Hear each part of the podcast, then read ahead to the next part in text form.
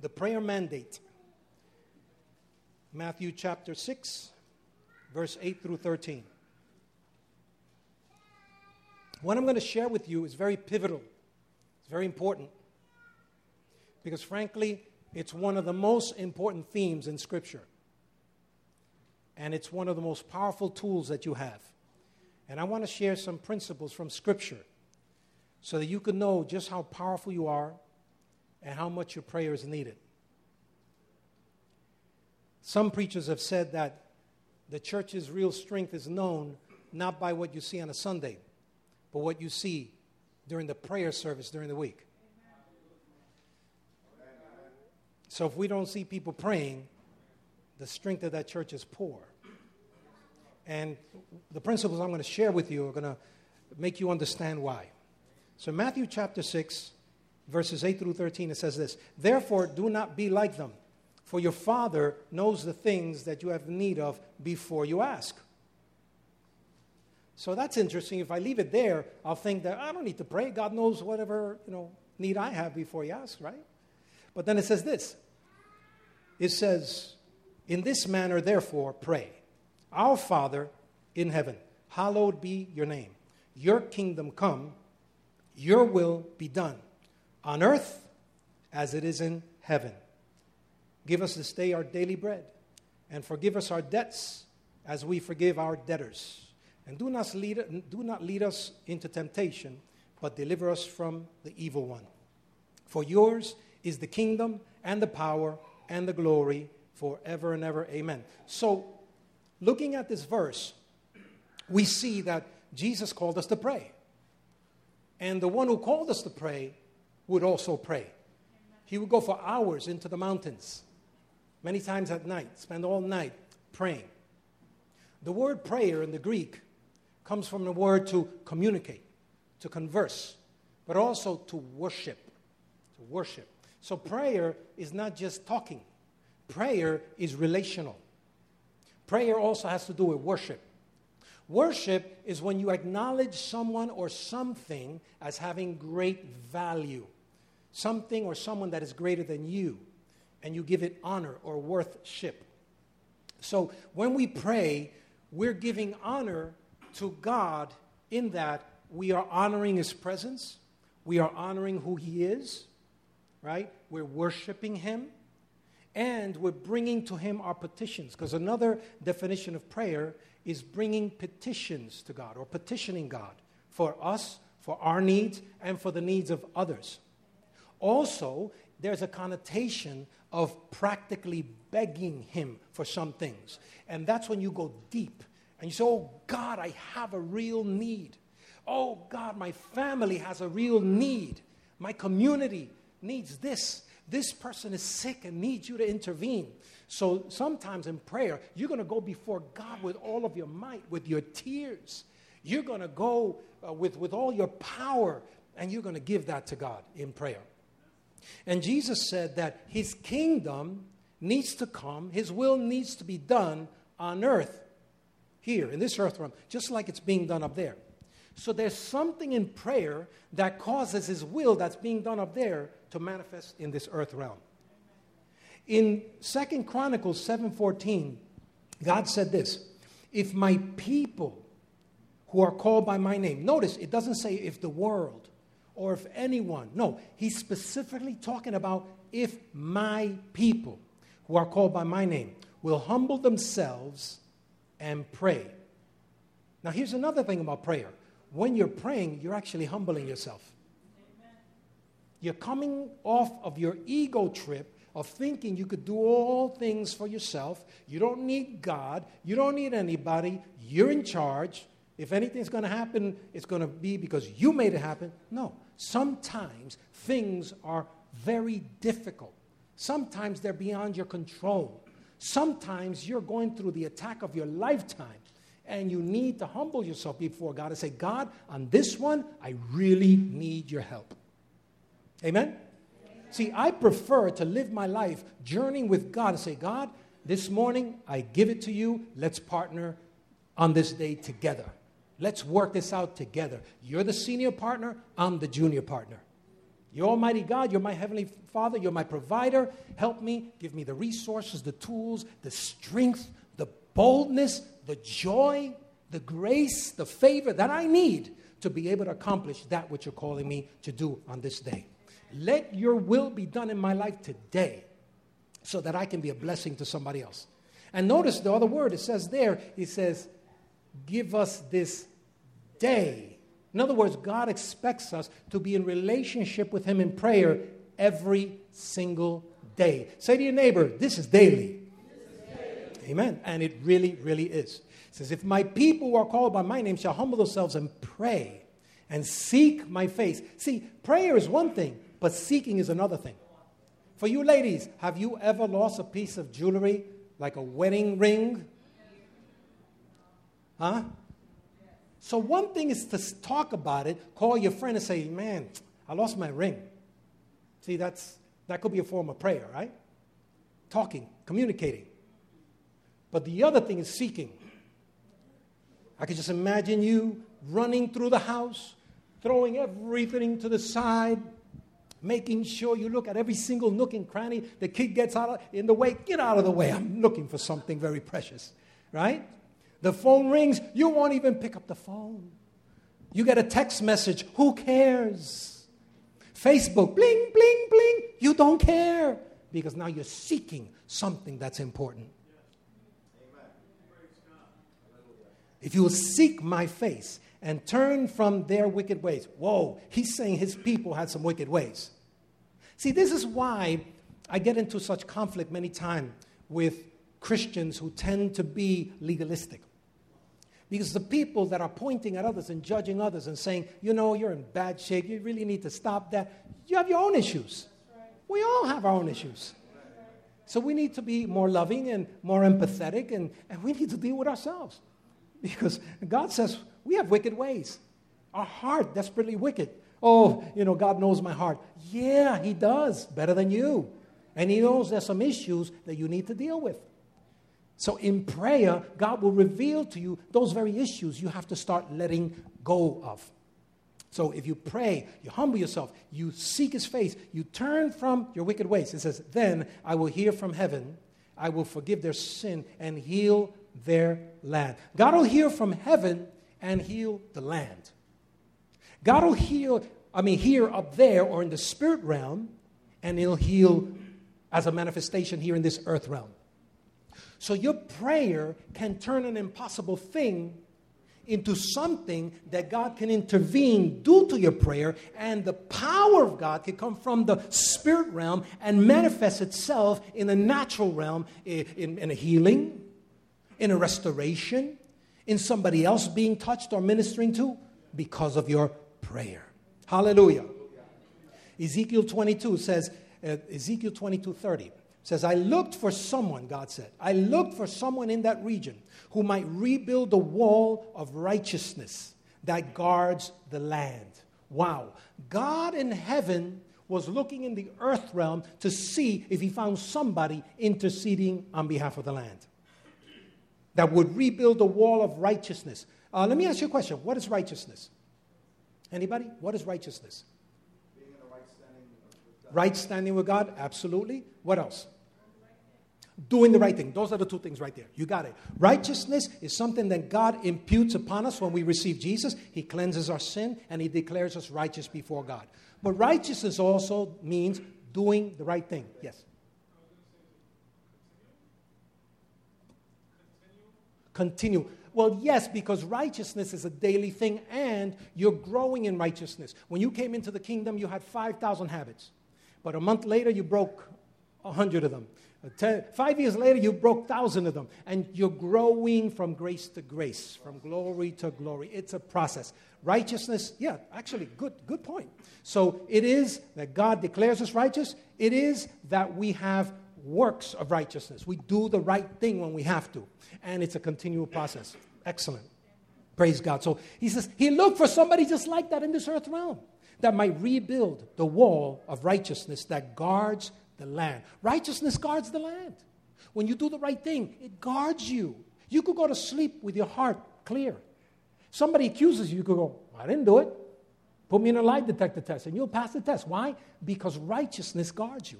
Amen. Praise God. And when the church gets involved in doing right things in community, it starts healing the community. And God says, I was looking for somebody like that. I searched for someone who would stand in the gap on the wall so that I wouldn't have to destroy the land. Wow. So God is actually he's searching for people that are praying, that are interceding, that are standing on behalf of their land. What's your land? Your family, your community, your church family, your future, your destiny. We stand in the gap for others. God is searching for you. Say to your neighbor, God's searching for you. Tell your neighbor to stand in the gap for others. Hallelujah. And he says, but in that case, he found no one. I found no one. Verse thirty-one, so now I will pour out my fury on them, consuming them with the fire of my anger. I will heap on their heads the full penalty of all their sins. I, the sovereign Lord, have spoken.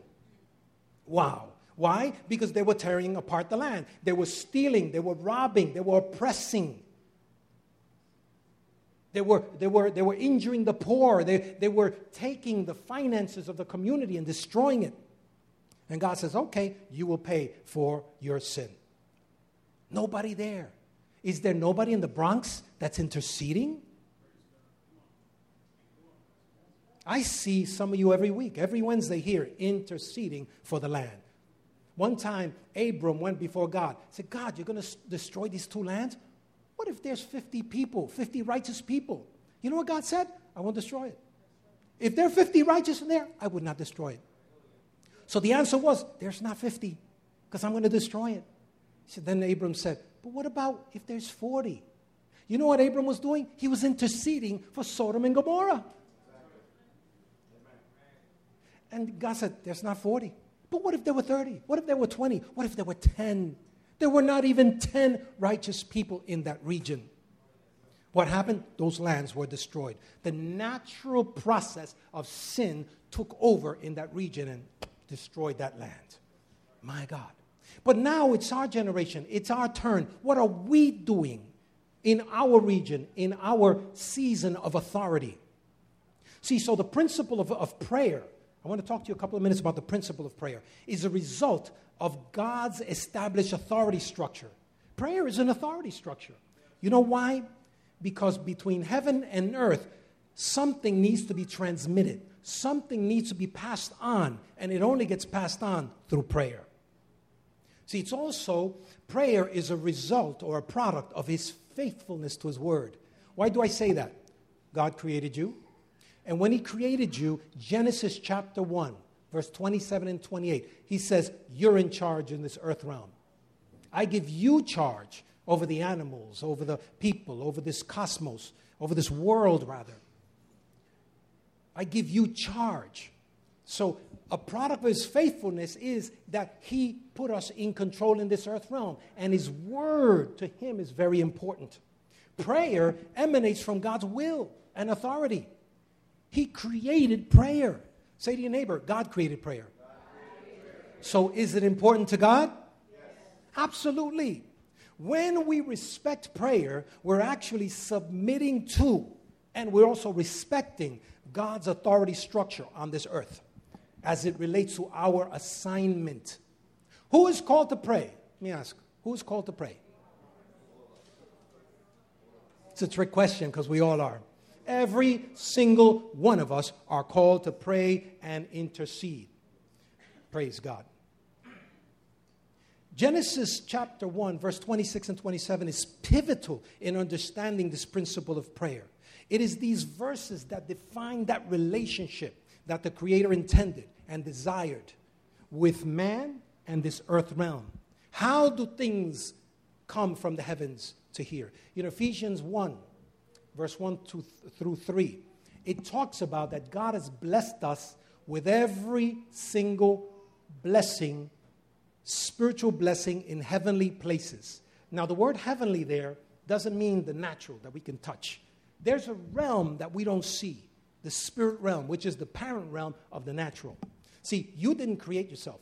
God created you. God is not flesh. God's a spirit. Spirit created us. Understand? So the parent realm is the spirit realm. We, on the other hand, we touch this realm with our bodies. But we're also spirit beings. But we're unique because we're a spirit being that can touch this realm. So God gave authority to us that even though we're spirit beings and we're created in His likeness and image, that we, since we have this body, we could touch this earth realm. We can influence this earth realm. We can pray, give a report to God, who is spirit, and bring change into this realm. You, you got that yet? You understand where I'm coming from? I'm trying to give you a principle here. So these verses determine that relationship. The Creator, He, he, he mandated this for man, to have dominion here on earth. He said this, let them have dominion. Let them. Who's them? You and me. Say to your neighbor, God gave us authority in this earth realm. See? These words, let them, the Creator gave man the legal right to legally influence this realm, this earth. To have authority in this earth realm. This is based on the principle of God's integrity and His commitment to His word. He honors His word. You might not have read this verse, but I'm going to read this to you because I want you not just to hear it from me, but I want you to hear what the word has to say. Psalms one thirty-eight, verse two. Psalms one thirty-eight, verse two. Look what it says. I will worship, this is David, I will worship toward your holy temple, and I will praise your name for your loving kindness and your truth. For you have magnified your word above all your name. Another version would say, you have magnified your word above all. Wow. So His word has authority in the spirit realm and in the natural realm. So when God Almighty spoke and He says, let them have authority, let them rule, let them have dominion on this earth. Guess what happened? His word, which is above all, established a legal right, a legal authority structure. It gave us power in this earth realm. Amen. This is why when we pray, there's actually power being generated in the spirit realm. Spirits have to obey your prayer. Circumstances and situations have to obey your words. I just said a mouthful. You know why? We don't respect our own words. We say anything and don't even think twice about it. I'm not getting any amens now. I got people looking at me kind of upset now. I got people saying, hey, you know, if you keep on doing this, I'm going to have to leave this church because you're meddling now. This is summer. I, I should have ice cream messages throughout summer. No, you need to know this. Your words have power. And this is why when you're always complaining about a situation or scenario, you're literally creating an environment conducive to the very same thing so that it would perpetuate itself. You need to shift your words to words of faith, to what the Word says about you, what your Word says about your family, what your Word says about your church, your community. That's how come God gave you power so you could be an agent of change in this earth realm. That's why, that's why when we criticize or complain, you know, about others and other situations and circumstances, we could criticize our brother, we criticize the pastor, we criticize the elders, the leaders, we criticize our jobs, we criticize all these things. That's a sin. Because we're perpetuating something that might be out of order. Amen. Hallelujah. Words have power. God says, my words are above everything. And guess what? He made us in His likeness and in His image. So guess what? We also have words that have a lot of power. That's how come if you tell me I'm no good or I'm stupid or I'm this, I'm that, I'll say, shh, shut your mouth. I don't receive that. I know who I am. I'm a child of God. I'm anointed of God. You know why? Because I have to allow in my spirit man that which will give me life, that which will prove, or rather produce in me the ability to continue to do what God called me to do. You're not going to shut me down with your words. You're not going to dictate to me who I am. I know who I am. Why? Because the Word says what I am. So I will declare what the Word says I am. I'm blessed. I'm highly favored. Why do you think I always tell you that every week? because I'm getting that in your spirit. The Bible says we're kings and priests unto the Lord. So if you're if you're like a king, if you're like a priest, how should you be acting?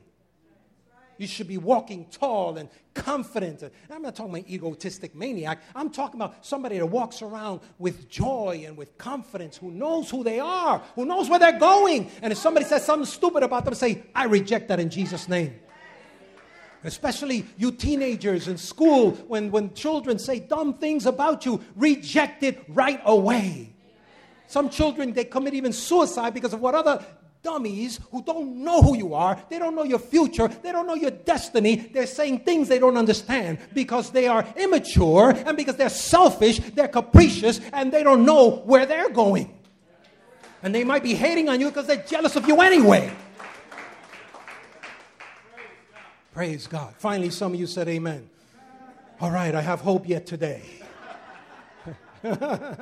Praise God. Yeah, so when somebody says something about me, I immediately check it by the lens of Scripture. Scripture determines to me what I receive and what I reject. Because if all God, Almighty God, who, by the way, created me and you, tells us who we are, then why do I have to allow someone who doesn't know who I am, who didn't create me, who doesn't have my best interest in heart, who only has another agenda, why am I going to allow them to influence me and to shut me down? Not going to happen. Hallelujah. Amen. In Isaiah fifty-five, verse eleven, it says, so shall my word be that goes forth from my mouth. It shall not return to me void. My word shall not return to me void. Isaiah fifty-five, eleven. It says, but it shall accomplish what I please, and it shall prosper in the thing for which I sent it. Wow. Did you read that? Did you see that? His word always produces fruit. Amen. Hallelujah. In Mark chapter four, it talks about when the preacher goes out and preaches. You know, the word goes into the soil, and the soil is the heart of man. How can a word get into my heart? How? How can a word get into my heart? Huh? You read it, somebody speaks it to you, you, you hear it or, or read it. Right, exactly. That's exactly right. Or you, you even see a scenario that speaks to you. Because sometimes scenarios also speak. And it goes into the heart. Then the Bible says, you don't know how. There's a mysterious thing. How the seed of the word goes into the heart and then it produces a fruit. And this is the problem that we don't understand. That we use words without respect and honor. We don't understand that when the word gets sown, it produces fruit. But is it the fruit that you want? How in the world are you, as an effective farmer, going to get apples if all you have is orange seeds? And you say, ah, it doesn't make a difference. A seed is a seed. Ah. That's dumb. That doesn't make sense. No, you got to get a specific seed. And guess what? Among apples, there's a lot of different kind of apples.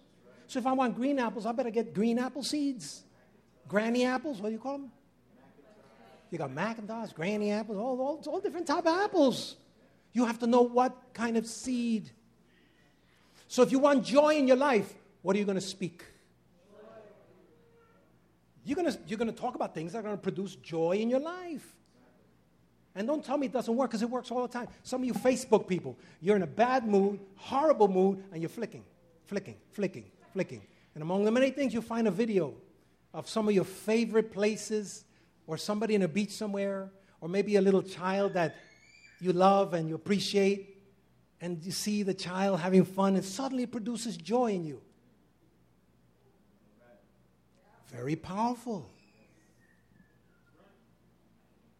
So just think about that a moment. What have you been producing?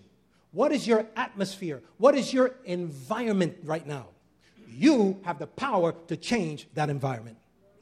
Through your words, through your prayers, because God gave you that authority. You have God-given authority here in this earth realm. Say that with me. I have God-given authority in this earth realm. Hallelujah.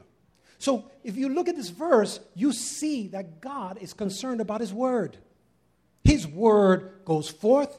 His word produces uh, fruit, and it comes back with the desired result. Whew. How many words have you sent out to get a specific result? Or are you just chatty? Oh, uh-uh. When you speak, speak with understanding. Speak as a farmer. Speak as a sower. Speak with revelation. Speak with understanding, because it's coming back to you. It's going to produce fruit, and it's coming back to you. Well, I, I was friendly with that other person, and they, they kicked me to the curb. Well, guess what? God's going to raise up other friends, and it's going to come back to you. You don't know how it's going to come back. And Mark four says you don't know how it will prosper. It just prospers. So stop looking to that person or this other person to bring you the fruit. God will produce the fruit for you, because the power is contained in the word and in your faith and in your confidence in his word. Hallelujah. So there are several principles there. Number one, God's purpose is more important than our plans. There are some plans we have that are useless. But when God purposes something and he speaks it into existence, what did he speak? That we have authority in this earth realm. That's what's important to him. So when you're praying, now he said, now my son and daughter has it. They understand it. What are they praying? God's listening. Because that's what's going to bring you the divine transfer. That's what's going to bring the divine principles, wisdom, uh, resources. Remember, God has blessed us with every spiritual blessing in heavenly places in Christ. So in Christ, when we come to Christ, God has blessed us. Say with me, God has blessed us. God has blessed us. What does that mean? Let's break that down. God has blessed us. What does that mean?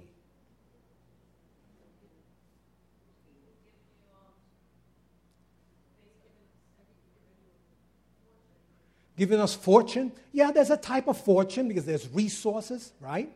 Okay, okay, excellent. Resources. What else?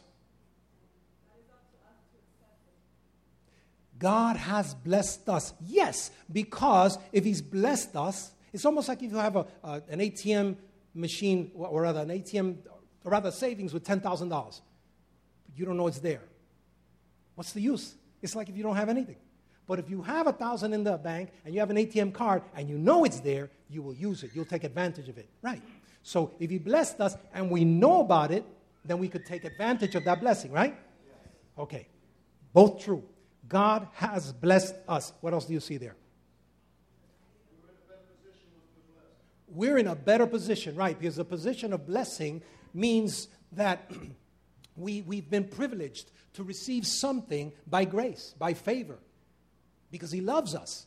It's not that we're special, but that he loved us so much that he wants us to have that. It's like a good father wants to bless a kid or a child with something that they want, right? Amen. God has blessed us. What else do you get there? Hmm? Huh? He has equipped. Yes, there is an equipping there. Absolutely. Absolutely. We have it. It's ours. It's in our possession now. We could use it, right? Somebody else said something? Absolutely. When you're blessed, you become the blessing, and you can bless others. Right. God has blessed us. There's still one point I'm waiting for you to catch. We're approved and certified. We're, yes, absolutely. We are certified in the heavenlies. We can say it, and even the enemy has to understand, can't touch that person. They're blessed. It's already there. It's there. It is there. There you go. All we have to do is access. It's already there. He's done it all for us already. Yes. Amen. Amen. That's it. It's a done deal. God has already blessed us. In other words, he's not going to bless you.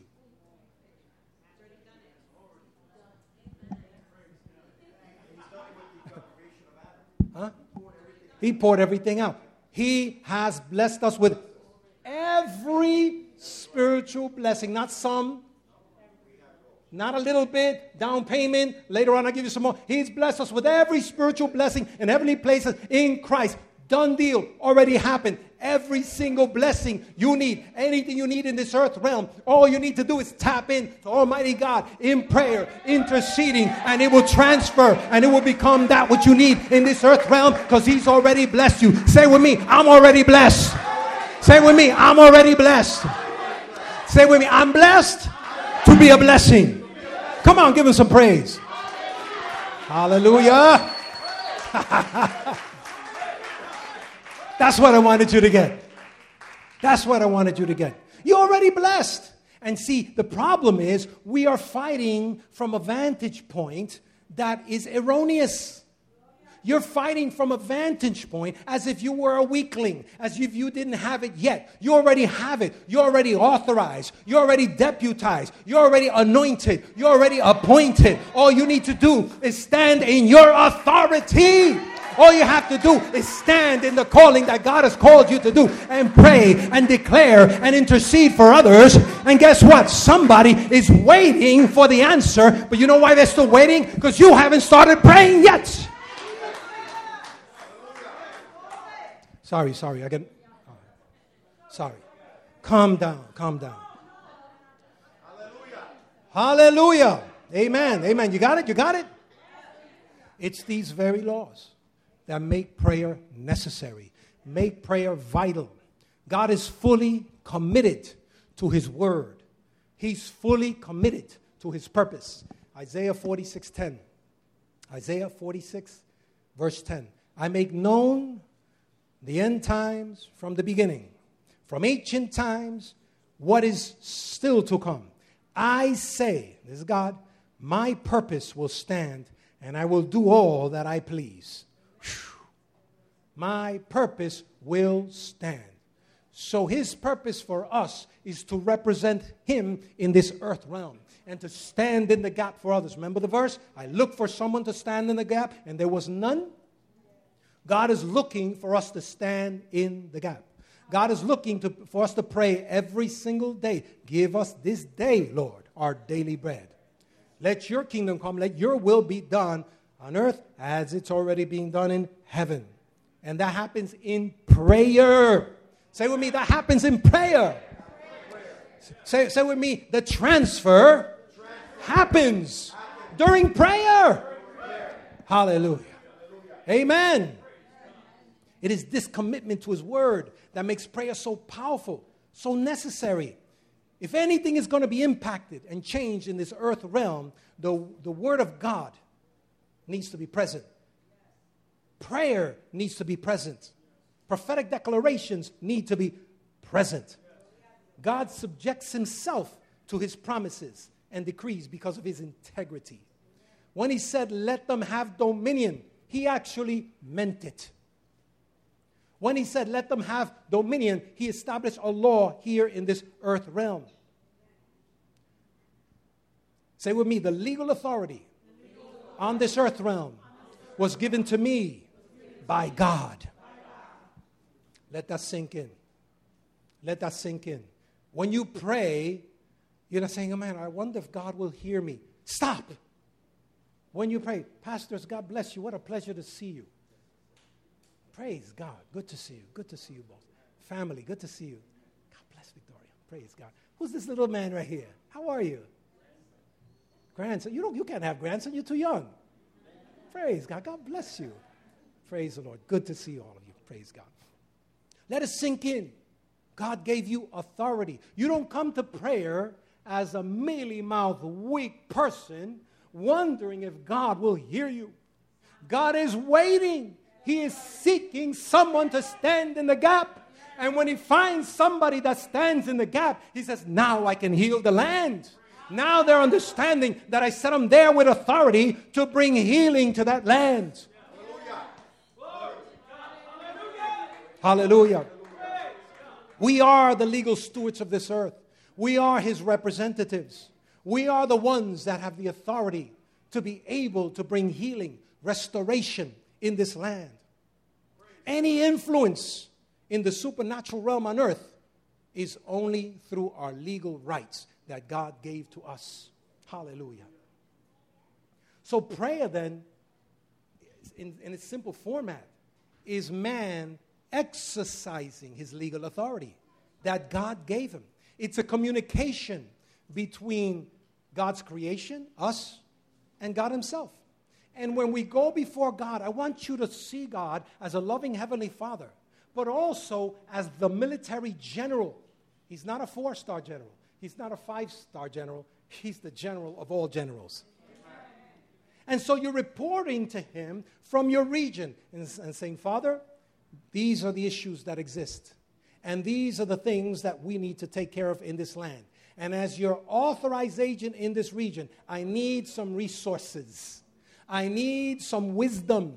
I need for this person to be healed. I need this person to be touched. I need this person to, to receive your revelation. I need for your angels to be dispatched, because that's another thing in prayer. Angels are waiting for us to pray in order to activate the angelic hosts who have been called to help us as heirs of salvation. So there are certain things that will come into play when we begin the prayer process. Now, let me say, there are some mountains that take a little longer than others to conquer. So when we pray, we have to have patience in prayer. We have to have patience in the process. Because may I say, I can tend to be a little impatient. Anybody here? Right. In, in the back, there's one more impatient person. The rest of you, at the end of the service, the altar is open. You can repent. All right, all right, all right. The truth of the matter is that when we pray, we think all we need to do is pray once. The Bible says, ask and you shall receive. Seek and you shall find, right? Knock and the door shall be open, right? But in the Amplified, it says, ask and keep on asking. In Luke chapter eight, there was a widow that kept on going before a judge. And the Bible says the judge didn't care about her. He didn't care about people, right? He didn't respect people's wishes. But she would go every day. Judge, avenge me by my adversary. Judge, avenge me of my adversary. He would say, no, she'd go home. Go back the next, next day. Judge, avenge me of my adversary. And, he, and she'd go back home. Next day, judge, avenge me of... After a while, she started wearing him out. And he says, listen, give this woman what she wants because she wearies me. She interceded so much in her situation that after a while, this bad judge just gave in and gave her what she wanted. Have you ever known anybody like that? I call them pit bull human beings. They don't give up. They don't give in. They keep on. They keep on. They keep on. They make the best salespeople. Yeah, yeah, yeah. They get what they want. Now, and then Jesus said, wouldn't our Heavenly Father answer? He's a loving Heavenly Father. Of course he will. But we need to work the process. We need to be patient with process. Sometimes you haven't received the answer because it hasn't been finished yet. There's something that's happening. Remember, remember when we were waiting for this building? God was speaking to us about a building, but it hadn't become available yet. Yes. So you have to wait the process. Say with me, I have to learn, have to learn how to be patient, be patient. When I'm interceding, when I'm interceding. For, my city, for my city, for my family, my family. For my church, my church, for my future, my for my destiny, my destiny. For my job, my job. For my provision, my for my promotion, my promotion, and put in the rest of the things that you might be praying for. We need to be patient. But make no mistake about it. Every time you pray, things are moving. Things are shifting. Things are happening. It's God's will. First Timothy chapter two. I exhort, therefore, first of all, that supplications, prayers, intercessions, and giving of thanks be made for all men, for kings and for all that are in authority, that we may all lead a quiet and peaceful life in all godliness and honesty. For this is good and acceptable in the sight of God our Savior. This is good and acceptable in the sight of God our Savior. I'm going to say it again. This is good and acceptable in the sight of God our Savior, who will have all men to be saved and come unto the knowledge of the truth. Should we pray? Yes. It's good and acceptable to God. Hallelujah. Why? Because he's the one that created prayer. Why? Because we need prayer. We need answers. Look at these verses. If my people who are called by my name will pray. Let your kingdom come. Let your will be done. Give us this day our daily bread. Remember when Moses lifted up his hands in prayer? There was a battle going on. Joshua and Caleb and the rest of the troops were down in the valley fighting. And Moses was up in the mountain. And suddenly he lifted his hands up and started interceding in prayer. And what happened? Israel started winning the battle. But then, how many of you can keep your hands up like this for a couple of hours?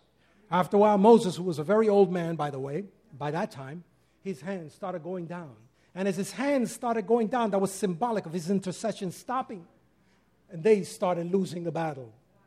He would lift them up, they would start winning. He would go down, they would start losing. Wow, what a lesson. What a case study in intercession. So what did Joshua and Caleb do? Either they themselves or somebody else came up and lifted up and propped up their arms. So he was no longer interceding on his own. They were interceding with him.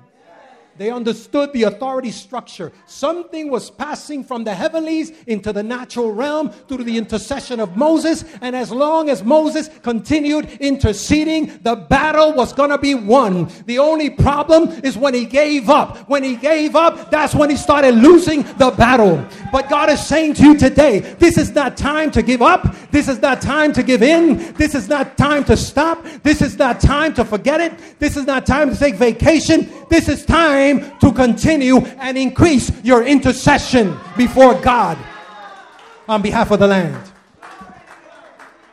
Hallelujah! What about Elijah? He prayed. And when he prayed, fire came from heaven. When the other four hundred fifty prophets prayed, nothing happened. Well, actually, something did. They prayed, nothing would happen, so they would pray harder. Nothing happened. They start cutting themselves up. Nothing would happen. So at the end of the day, they were cut up, beat up, messed up, busted up, disappointed, disillusioned, right? And then uh, I think he was showing off. The prophet said, all right, fire from heaven. Tell you what, throw some water on it. Throw some water on the sacrifice. Put some more. Put some more. But I mean, the faith. The nerve, the audacity of this prophet. He was so sure. My God, when you get that sure about the ability of your God to produce the very thing that he promised, nothing can stop you. Oh. Throw some more water, throw some more water. That thing was so soaked, no fire could exist. And then he looked up to heaven. He made his request. He made sure everybody heard the request too. And suddenly fire came down from heaven. At the end of the day, people knew exactly who God was. Yes, right. And they knew exactly who God was not. Yes, right. Praise God. Because that fire came, took all the water, took the sacrifice. Praise God. And, and, and, and took the ownership that day. Prayer. Because if he wouldn't have prayed, the fire wouldn't have come. And what about those two years and a half when there was drought, or three years and a half, when there was drought? No water. And then one day, he tells his servant, go to the king. Tell him to get ready because it's going to rain. There hadn't been any rain in three and a half years. What nerve, what audacity, what boldness. How in the world are you going to say it's going to rain? It hasn't rained for three and a half years. Don't you see the land is barren? Don't you see we have no food, no crops? And you're just going to say, just, just because you say it's going to rain, it's going to rain? Yeah. And you know, when he looked up, he told God, he told God, he says, Lord, let them know that I've done all these things at your word. So somewhere along the line, there was conversation between him and the Father. Oh, conversation. You mean prayer?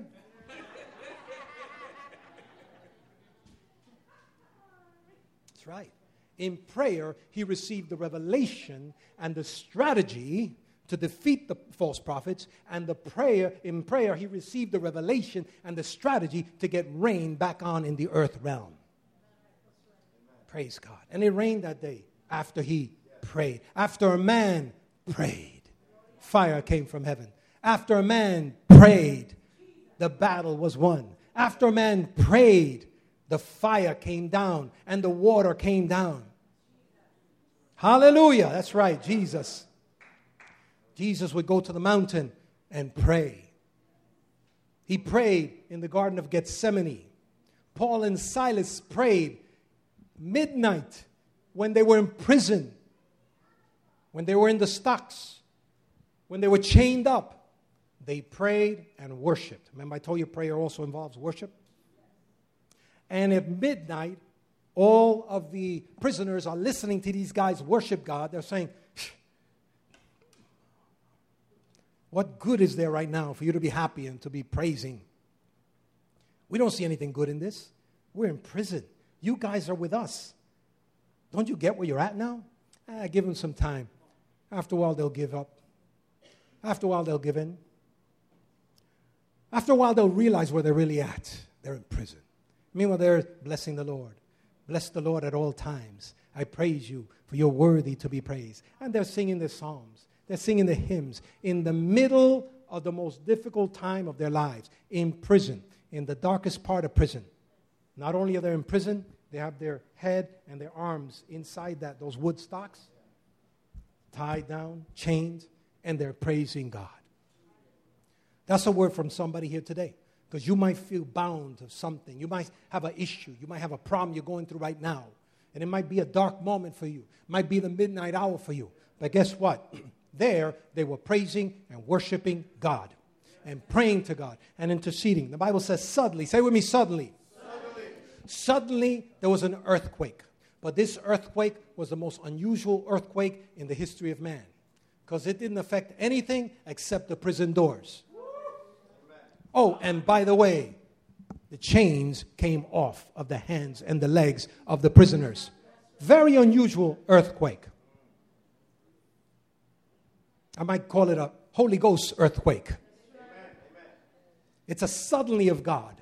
God knows how to take your impossible situation and turn it around in a moment and put you in the ascendancy in a heartbeat.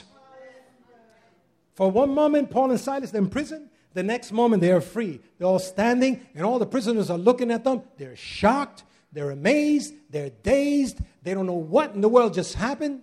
And Paul and Silas suddenly had church in the middle of a prison. And suddenly it was a preaching moment, a preaching opportunity. And the jailer got saved that night. The whole family got saved that night. A moment that was supposed to be an impossible situation. Sometimes God puts you in a difficult position, not because he just wants you to be in a difficult position, but because that's going to be the door that you're going to touch somebody. You need to trust God enough to know that it's not God trying to harm you. He's setting you up to be a blessing to somebody else.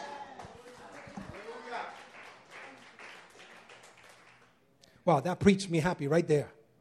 Because I've been through situations where I felt out of control, and suddenly God has shown me something in the midst of that difficulty, and suddenly I've been a blessing. Yes. Praise God. Hallelujah. Hallelujah. So, as I conclude, because it says there I have zero, zero, zero, zero minutes to preach.